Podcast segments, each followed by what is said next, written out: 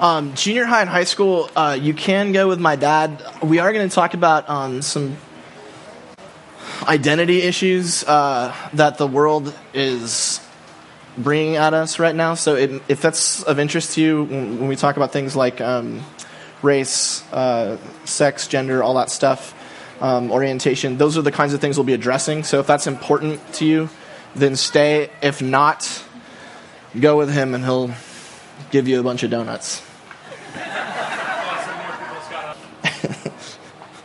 We got, got a couple here. That's good.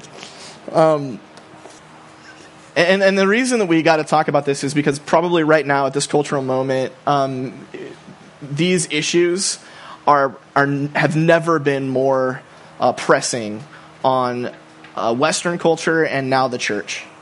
So, like a year ago, it was you know the all the questions were about um, LGBTQIA plus, right? Uh, people whose identification comes primarily through lesbian, gay, bisexual, trans, um, queer questioning, intersex, asex, uh, asexual, and there's other various um, ways of identifying oneself through sex and gender.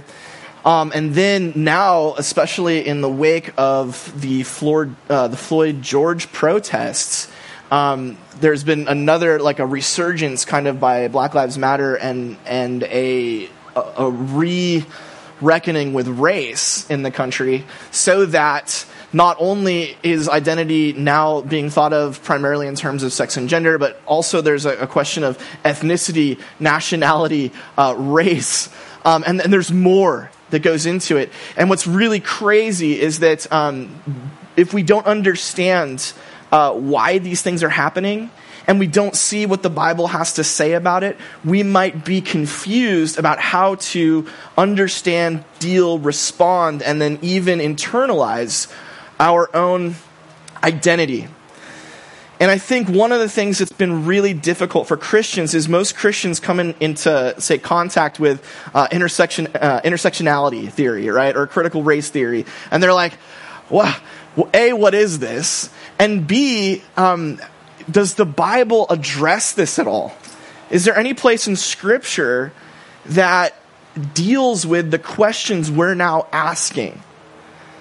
And what I want to say to you today is yes, uh, we're going to encounter what I take to be the seminal text on Scripture, and it might surprise you about identity that deals with race with uh, it doesn't deal with sex and gender but it, it's, an, it's not a far jump and you'll, you'll see that as we do it. It might be surprising. If you've been a person who's been in church a long time you may have heard this story and you might be like this what?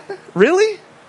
Uh, but I suggest if we pay attention to the text and we're really careful with it, we're going to see that this is uh, the beginning of God's, God's word on who we are and also, very importantly, God's word on who we're not. And so, if you have a Bible you can open, um, I've elected to, to edit the Common English Bible translation of this text um, because I think it's the closest to the Greek.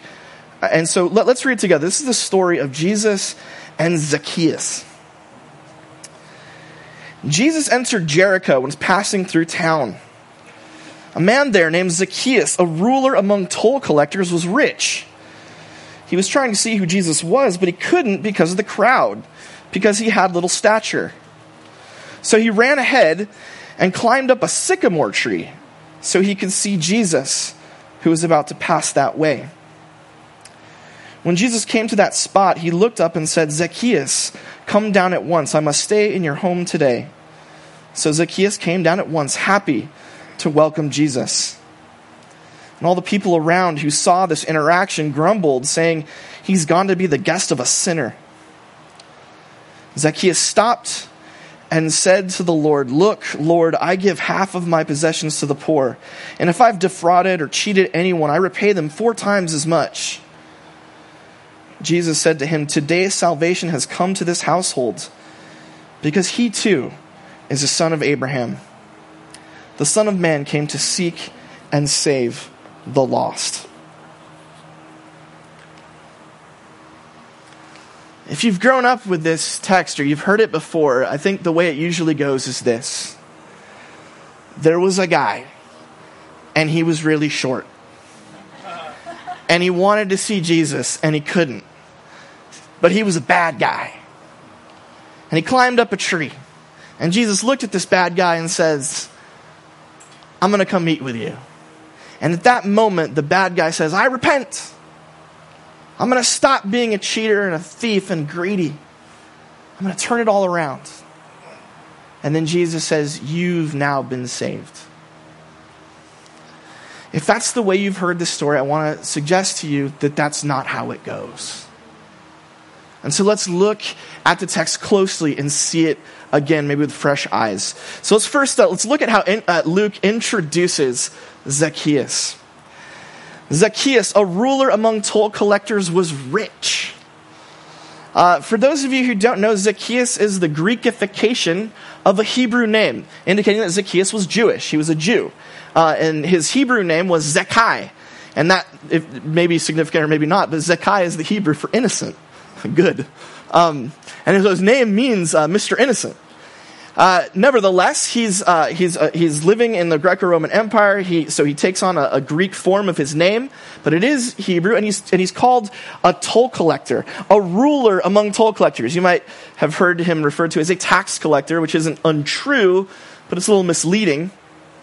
I got a picture here of how uh, construction deals are made in the United States of America. If you're involved in the construction business, you know that the way to get work is you find out that somebody wants you to work and then you offer them a bid, right? And so you say, I think I can put, so Dustin and John, you guys say, I think I can put solar panels or retrofit Tom's place for solar panels for $35. And I look at that and I'm like, that's way better than the 30,000 that was quoted to me earlier. And so I'm like, if they can do it for 35 bucks, I'm hiring Forstel. Done. Easy. Well, toll collecting in the ancient world was actually the opposite of that. See, here we're, we're capitalists, right? And So the idea of bidding is you get like the lowest price and you go for that. Well, what the Roman Empire did was they had like a regular system of taxation they took care of. But when it came to things like um, using toll roads, uh, customs, uh, duties for moving merchandise back and forth, they farmed that out to locals. And so in Jericho, where Zacchaeus lived, the local Roman consul would come out and he'd be like, Who wants to, you know, collect duties for me? And then a whole bunch of toll collectors would be like, Oh, sign me up. I want to do that. That sounds great. And so then the consul would say, Well, how much are you going to get me? The first guy says, I'll get you $50,000 this month. The second guy's like, 50,000? I can do better. I'll get you 75,000. The third guy says, I'm getting you $100,000 this month. Who is the Roman consul going to pick? The guy who promises to get him the most money. So, if you're a toll collector in the ancient world and you're Jewish, you're going around to your Jewish friends, and what do you have to do to become rich? Well, in order to make your payment to the Romans, you have to start putting surcharges on top of things. In fact, uh, you would, for the most part, uh, toll collectors in Israel in the first century were basically like um, sort of an early version of organized crime. Because what would happen would be the toll collector would have like a group of enforcers who would go around and he would, he would determine the, the fees that were needed right? And then he would push his enforcers out, and they would make sure that people coughed up the money you know, that's a nice merchant wagon you've got there. It would be a shame if anything happened to it, right? And as a result, and then he would bring that money back. He gets rich. He has a whole bunch of people who are friends of his that he pays out.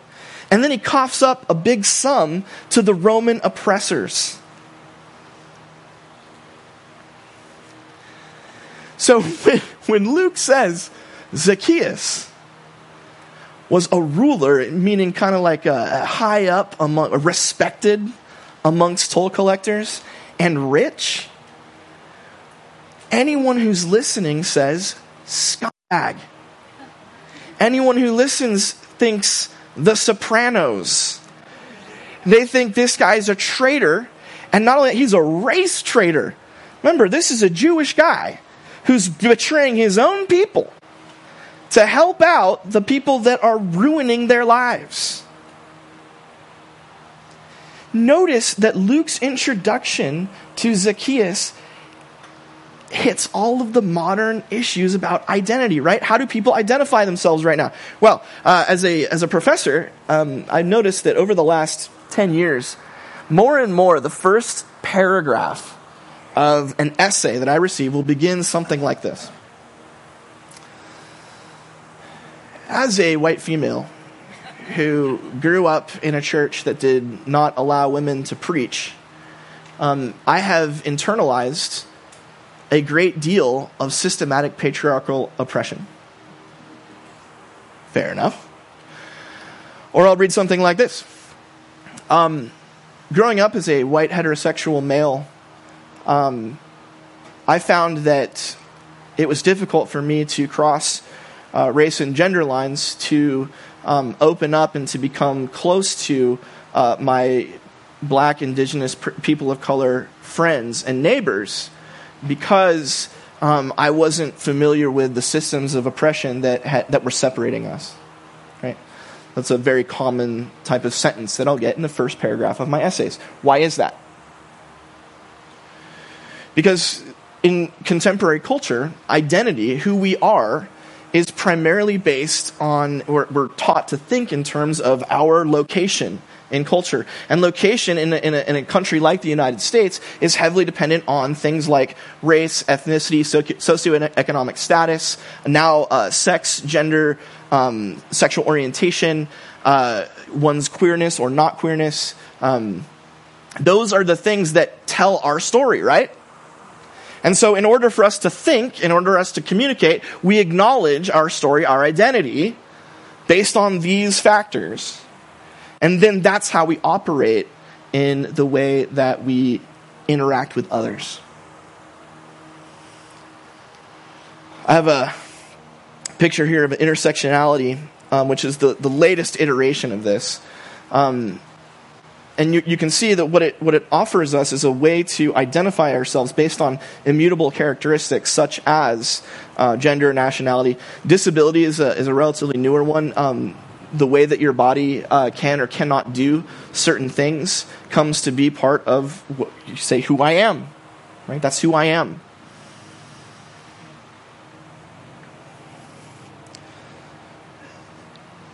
Now, while um, intersectionality, critical race theory, um, feminism, queer theory, while all those things ha- are, are, like the newest iteration, they're, they're, like the latest, most contemporary way that people um, are coming up with ways to identify themselves, I want to suggest to you that it's no different than what Luke just did. Right? It's no different than when Luke says, Zacchaeus, rich ruler among toll collectors. Four things identify him. He's identified by his race. You know, he's Jewish. He's identified by his collaboration, his national identity with Rome. He's identified by his socioeconomic status and his social standing. It is the same exact thing. What's Luke going to do with it? What's Jesus going to do with it? The first thing in your note sheets is the culture says, and I hope we've seen and always has said, your race, your gender, your job, your sexual desires, your possessions, your attributes, your beliefs form the essence of your identity. This is called identity essentialism, and it is endemic to our culture right now, and it always has been. It says, This is who you are based on these attributes that you have. And it was the same in Jesus' day. They just took different attributes and made those things that they're interested in. So let's uh, let's go back to the text. Let's uh, check this out. What's Zacchaeus doing? Uh, he's trying to see who Jesus was. Interesting, the word there for trying is actually seeking. He's seeking to find out who Jesus is. Um, Zacchaeus wants to know if Jesus has something for him that the culture doesn't. Um, but he, uh, he, to see who Jesus was, but he couldn't because of the crowd. This is the Greek. Um, this is the, the syntax of the Greek. The Greek puts this first. He couldn't because of the tra- uh, of the crowd because he had little stature. People will sometimes translate he was short, but the Greek is ambiguous. It could mean um, he had low social standing. It, mean, it could mean he was a very young man. It could mean that he was short. It's, it's ambiguous. We don't know. Um, the Greek could, it, it, gets used in all of those ways across uh, Greek literature of the time. Um, but the translators, because Zacchaeus climbs the tree, assume that it's because he's short. That may be the case, but what Luke thinks is more important is that he couldn't see Jesus. Why? Because of the crowd. The crowd. I've been to Disneyland. I've seen the Toy Story parade. I'm six foot. I have a very wide circumference. It's not hard for me to see. My children are short. It's difficult for them to see. But it's, it's crazy. I, I can't believe it. I can tell you the truth. As many times as we've seen the Toy Story parade, my kids have always been able to get to the front row to see it. Why? Because people aren't jerks. People are like, oh, oh, this kid wants to see a parade. Well, maybe I shouldn't be in front of him, right? They're like, well, come on, little guy. You know, oh, you're so cute. Why don't you get to see Woody? I'm an adult. It's not hard for me. And they, the kids get to go to the front. Same thing when you're at a concert, right? You know, you're you're right there, and Keenan here. Keenan's like 12 feet tall. Welcome back, buddy. Good to see you. When Keenan's when Keenan's standing up, he no one can see past him because he's a giant. He's like uh, Goliath. But Keenan's a nice guy, and so when he's at a, at a rock show or whatever it is that he listens to, he, and he sees the nice short person, he's like, you know what? You go ahead. You look at this famous person and you enjoy this because he's not a jerk.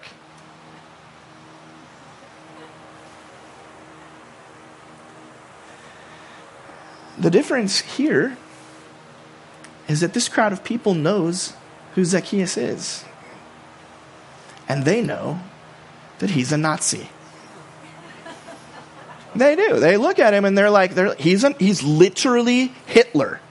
Okay? That, that is, they look at him and they're like, this guy, he's a race traitor. He's an agent of the imperial oppressor. He is he gets rich off of our stuff. All the other scumbags seem to respect him. He's literally Hitler.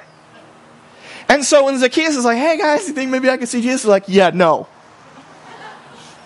They lock arms, right? And he's like trying to climb over their shoulders. He's like, nope, nope, nope, you move around. Later on in the text, what do they say when, when, he, when he comes down and Jesus is like inviting, er, inviting himself over? The, what do the people say? They're like, everyone who saw this, not just the Pharisees, not just the bad guys, but everyone around sees this and they're like, what? Hanging out with the sinner? Hanging out with Hitler? Come on, Jesus, you're better than that. Jesus, do you want to be sympathizing with Nazis?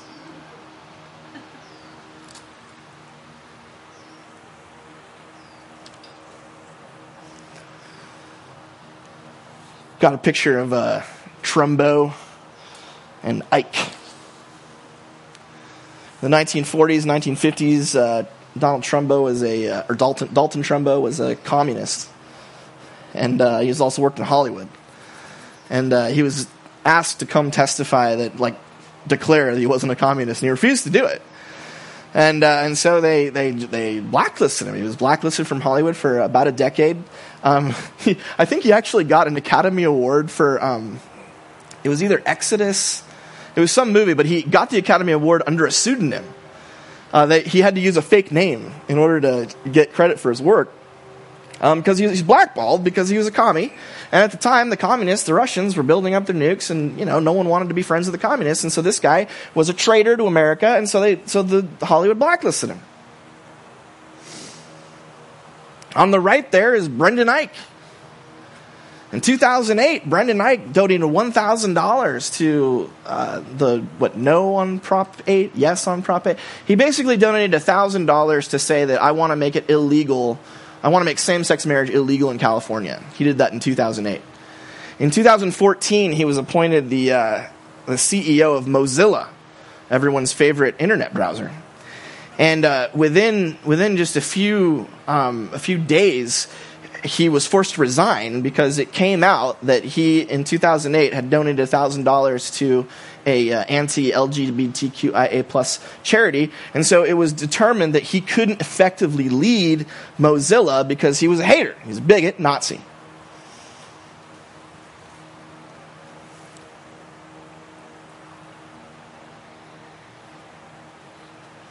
So in 1947, the culture said, "You know who's you know who the Nazis are, or the the Reds, the Soviets, whoever it is. is Dalton Trumbo." In 2014, you know who the Nazis are? It's Brendan Eich and the people who uh, don't approve of same-sex marriage. What's changed?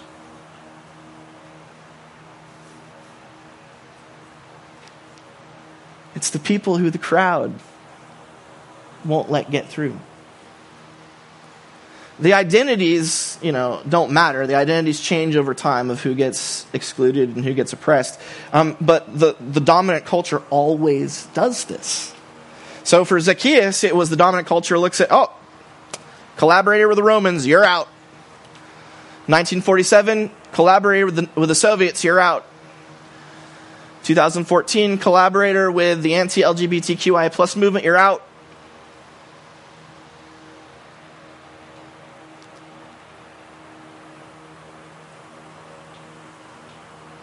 Next thing in your note sheets.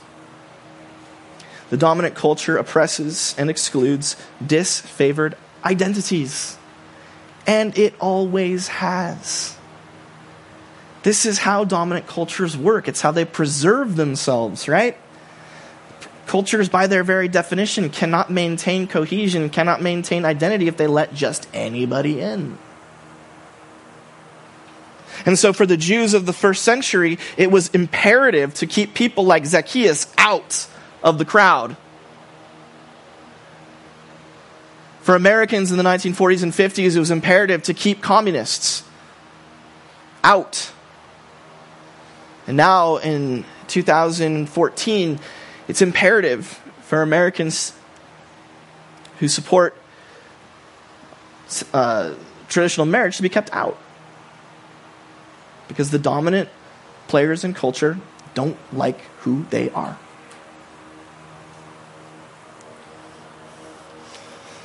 By the way, uh, so Zacchaeus, right? He um, he's like trying to get around the crowd, and they're like, they're like, get out of here, get out of here. So what he goes and he climbs the sycamore tree, right? Who climbs trees? Kids, right? Young men, kids. Oh, Jack, you're not you're not in the tree climbing game anymore. You're out. He's not in the walking business. Hang in there, bro. Uh, yeah, I also am out of the tree climbing business. Uh, but I remember when I was a kid and I did. How fun it is. But the thing is, imagine a, you know a grown man, right, who's already hated, literally Hitler, like climbing a tree. The people are looking at him and they're they're they're spitting at him. They're hating him.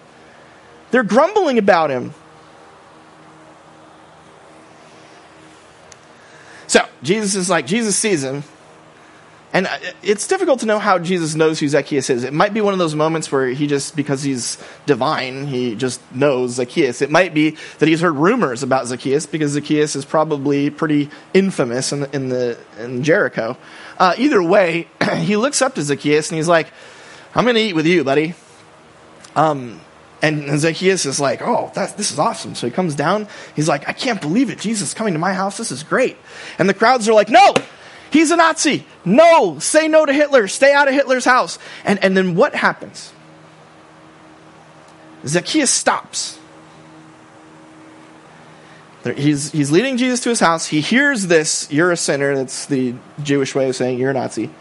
Um, and, he, and he turns around and he, and he addresses the crowd, right? He's like, Crowd, you don't know me. No. Doesn't talk to the crowd. He talks to the Lord, Jesus. And not only that, but he calls Jesus Lord. Right? He says, he says, Lord. Uh, this in Luke's gospel, anyone who calls Jesus Lord, saved. Good guy. He gets this, these people get it. Kingdom of God. They're on, they're on board. It says Lord. And then this is where all the translations in English do us such a disservice. If you have an older translation in English, you'll read this. Look, Lord, I will will give half of my possessions to the poor. If I've cheated one, I will repay them fourfold. No!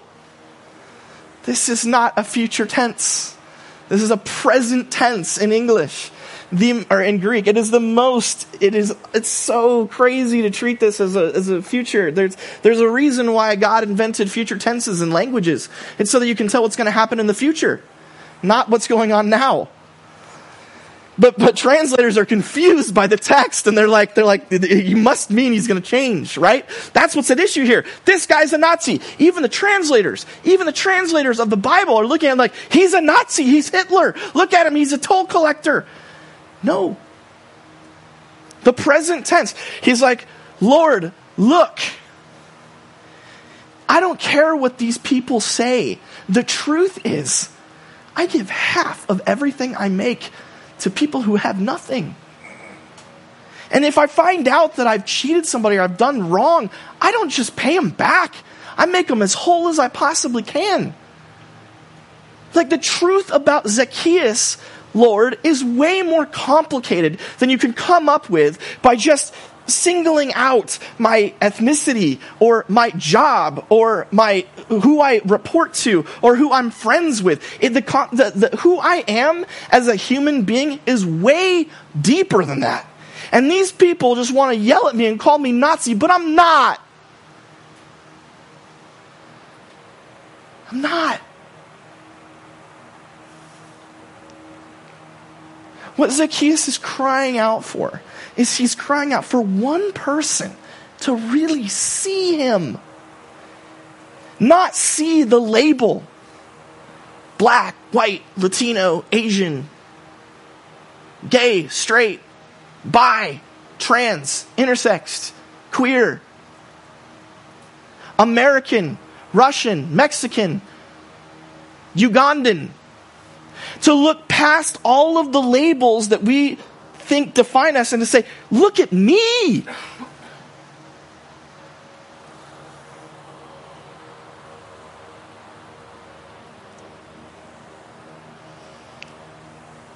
Let's go to the next slide.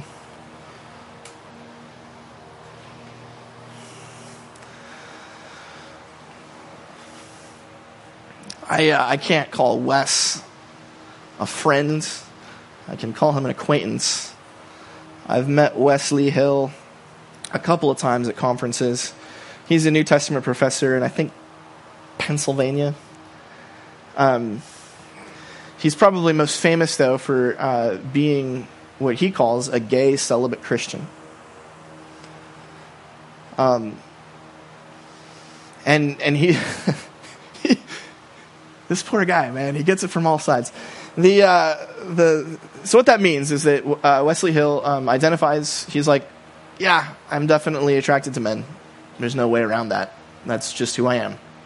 It's not what I wanted, uh, but it is what's real. And he's very open about it, and he and he's like, but at the same time, I really believe in you know the sex that, that scripture teaches that sex is for family formation it's between man and a woman and so he's committed his life to uh, celibacy, to being single, um, and trying to work out his faith uh, as a celibate gay male. So the people on the left hate him because they're like, you're a traitor to the LGBTQIA plus community because you're, you've internalized shame, you've internalized self hate, and you're normalizing it for um, people who are heterosexual. People on the right have pilloried him for years because they're like, dude, just go to more therapy and we can and you'll stop being attracted to men. And he's like, no, I've, I've done that. It's not that's not the issue. Um, I really wish I could, but I can't. Uh, it's this is this is where we're at. This is reality. Um, and they're like, well, then you, but you certainly can't, you know, have a, a, a, gay identity. Your identity has to be something else. So he's like, well, look, I, I don't know what to say to you. Um, there are parts of my, you know, personality that just tend to be queer, femme. I mean, what do, what do am I gonna what am I to say? I, am sorry. I mean, is that what I'm to say? I'm sorry. Because Wes and people like him, uh, you can check out the Revoice conference. I think they do like once a year. Um, pe- people like him are, are, caught in the middle because they, they live in a world where everything about you is labeled based on your this, this, this, this, this, this, this. And so everyone wants them to, to fit into the categories they belong in. Right? That's where you belong, Wes. You're either a Christian, you're straight, or you're out and proud. There's no in between. There's no, there's no way for you to no- negotiate that. These are, these are the, the categories. This is what makes us us. And Wes wants to say, I. Uh, that's not me.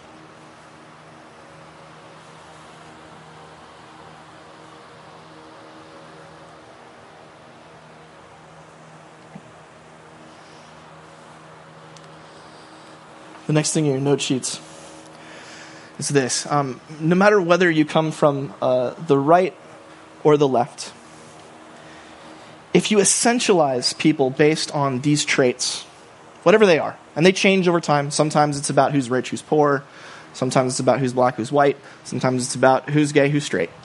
If that's how we essentialize people, we erase human complexity. We erase it. Um,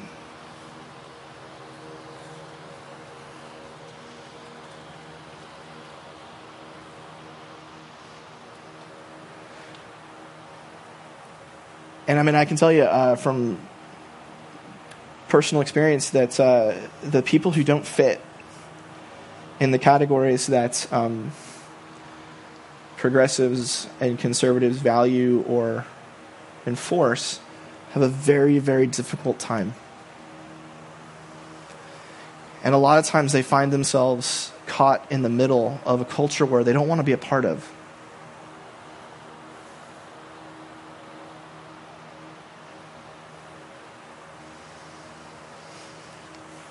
So, how does Jesus respond? This is the most important part right here. Jesus says this Today, salvation has come to this household. It's very important. He says household, not to this man. Uh, because remember earlier when I was talking about the, the toll collectors having networks of enforcers and whatnot? Well, it's very likely that Zacchaeus um, did have a network of people who helped him collect tolls. It, it, it's also based on what he says, it's very likely that they were actually really decent people. And they really worked hard to do right. Um, but they still had a job to do, and so they did it, but they, they were as honest as they could be. But they had a lot of hard times with it. It was tough, it was difficult. And so, in the same way that Zacchaeus was brushed off as Hitler, uh, the people of his household, his, his, his closest relations, his deepest friends, they, they were Hitler too. But salvation has come because what?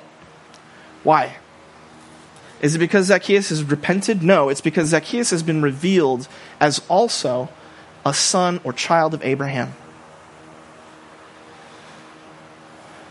In the first century, to be a son or a child of Abraham was to be somebody who was, yes, ethnically connected to Abraham, but more importantly, uh, Abraham was like the progenitor or the beginner of, of the Hebrew Jewish people. He was like the, the figurehead, the example, uh, bar none, the, the paradigm of what it was to be a man of God.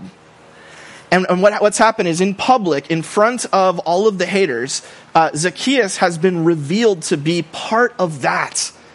A son, a child of Abraham, in keeping with who Abraham was. And Abraham, of course, was a child of God and all of the, his children are children of God.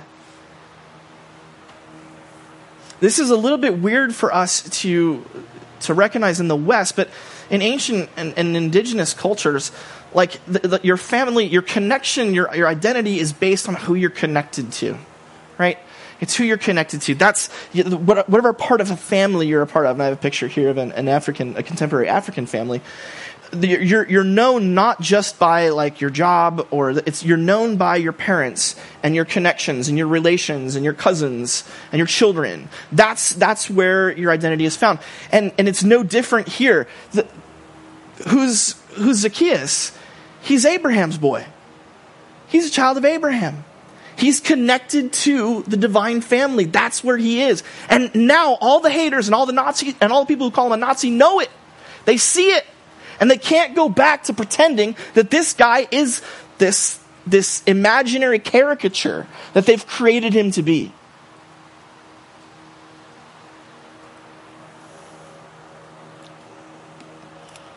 That's the last thing here. She's the Bible locates identity in our relationship to the family of God.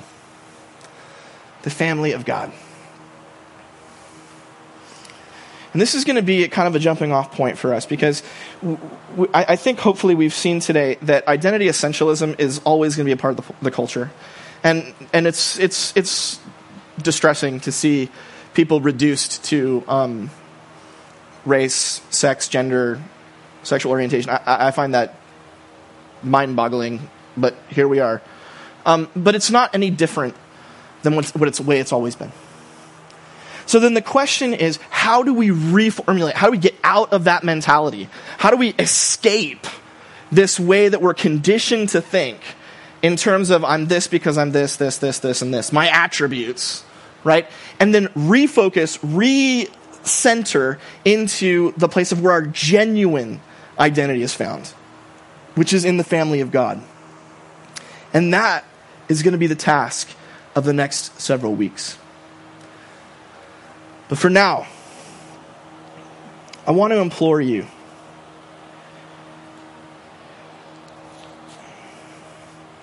Now I'll get in trouble, but that's all right. I want to implore you to please, please do not get involved in the culture wars. In terms of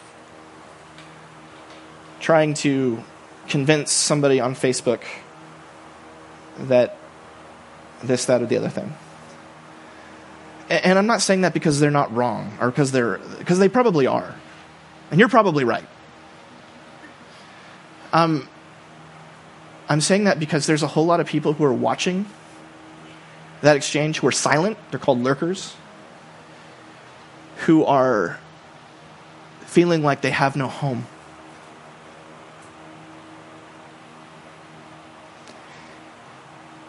They feel like if they don't choose a team, then they don't belong in the church.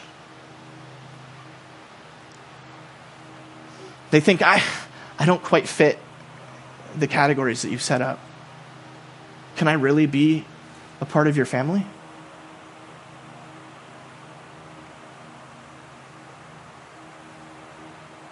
I think the answer is yes. But I think it's really hard for us.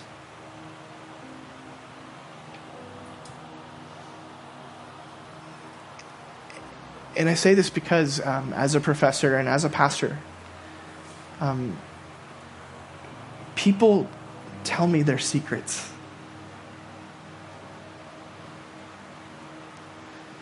And a lot of them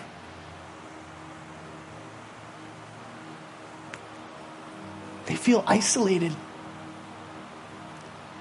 They say, I'm not this because my marriage isn't perfect. I'm not this because my I have this desire to dress this way or do this thing.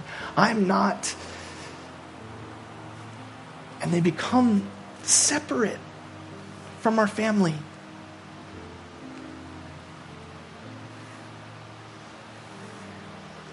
And the only thing that truly matters is whether or not they are brothers and sisters by faith.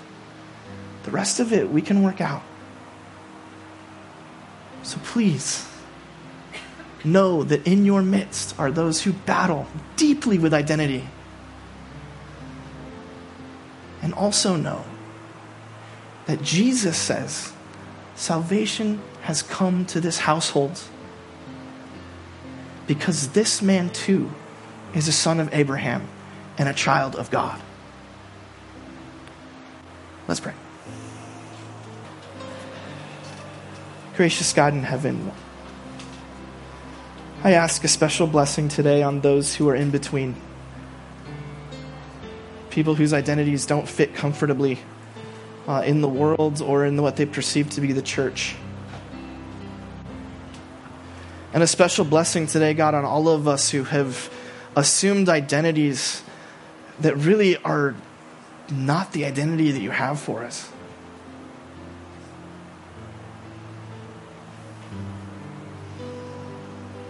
God, I pray a blessing on all of us that we would recognize that who we are, who we are at the core of our being, what's, what's essential about us, what's our essence, is being your children, washed in the blood of the Lamb, made right before you, and given the life that you have. for now and for eternity. May Coast Bible Church be a place where it's a family of God and not the identities that the world wants to, to, to put on us that define us. And may we be a witness to what it looks like to reject categorically the identity essentialism that's around us. And may those who are beat up by the culture of intolerance and cancellation come find a home with us. In Jesus' name we pray. Amen.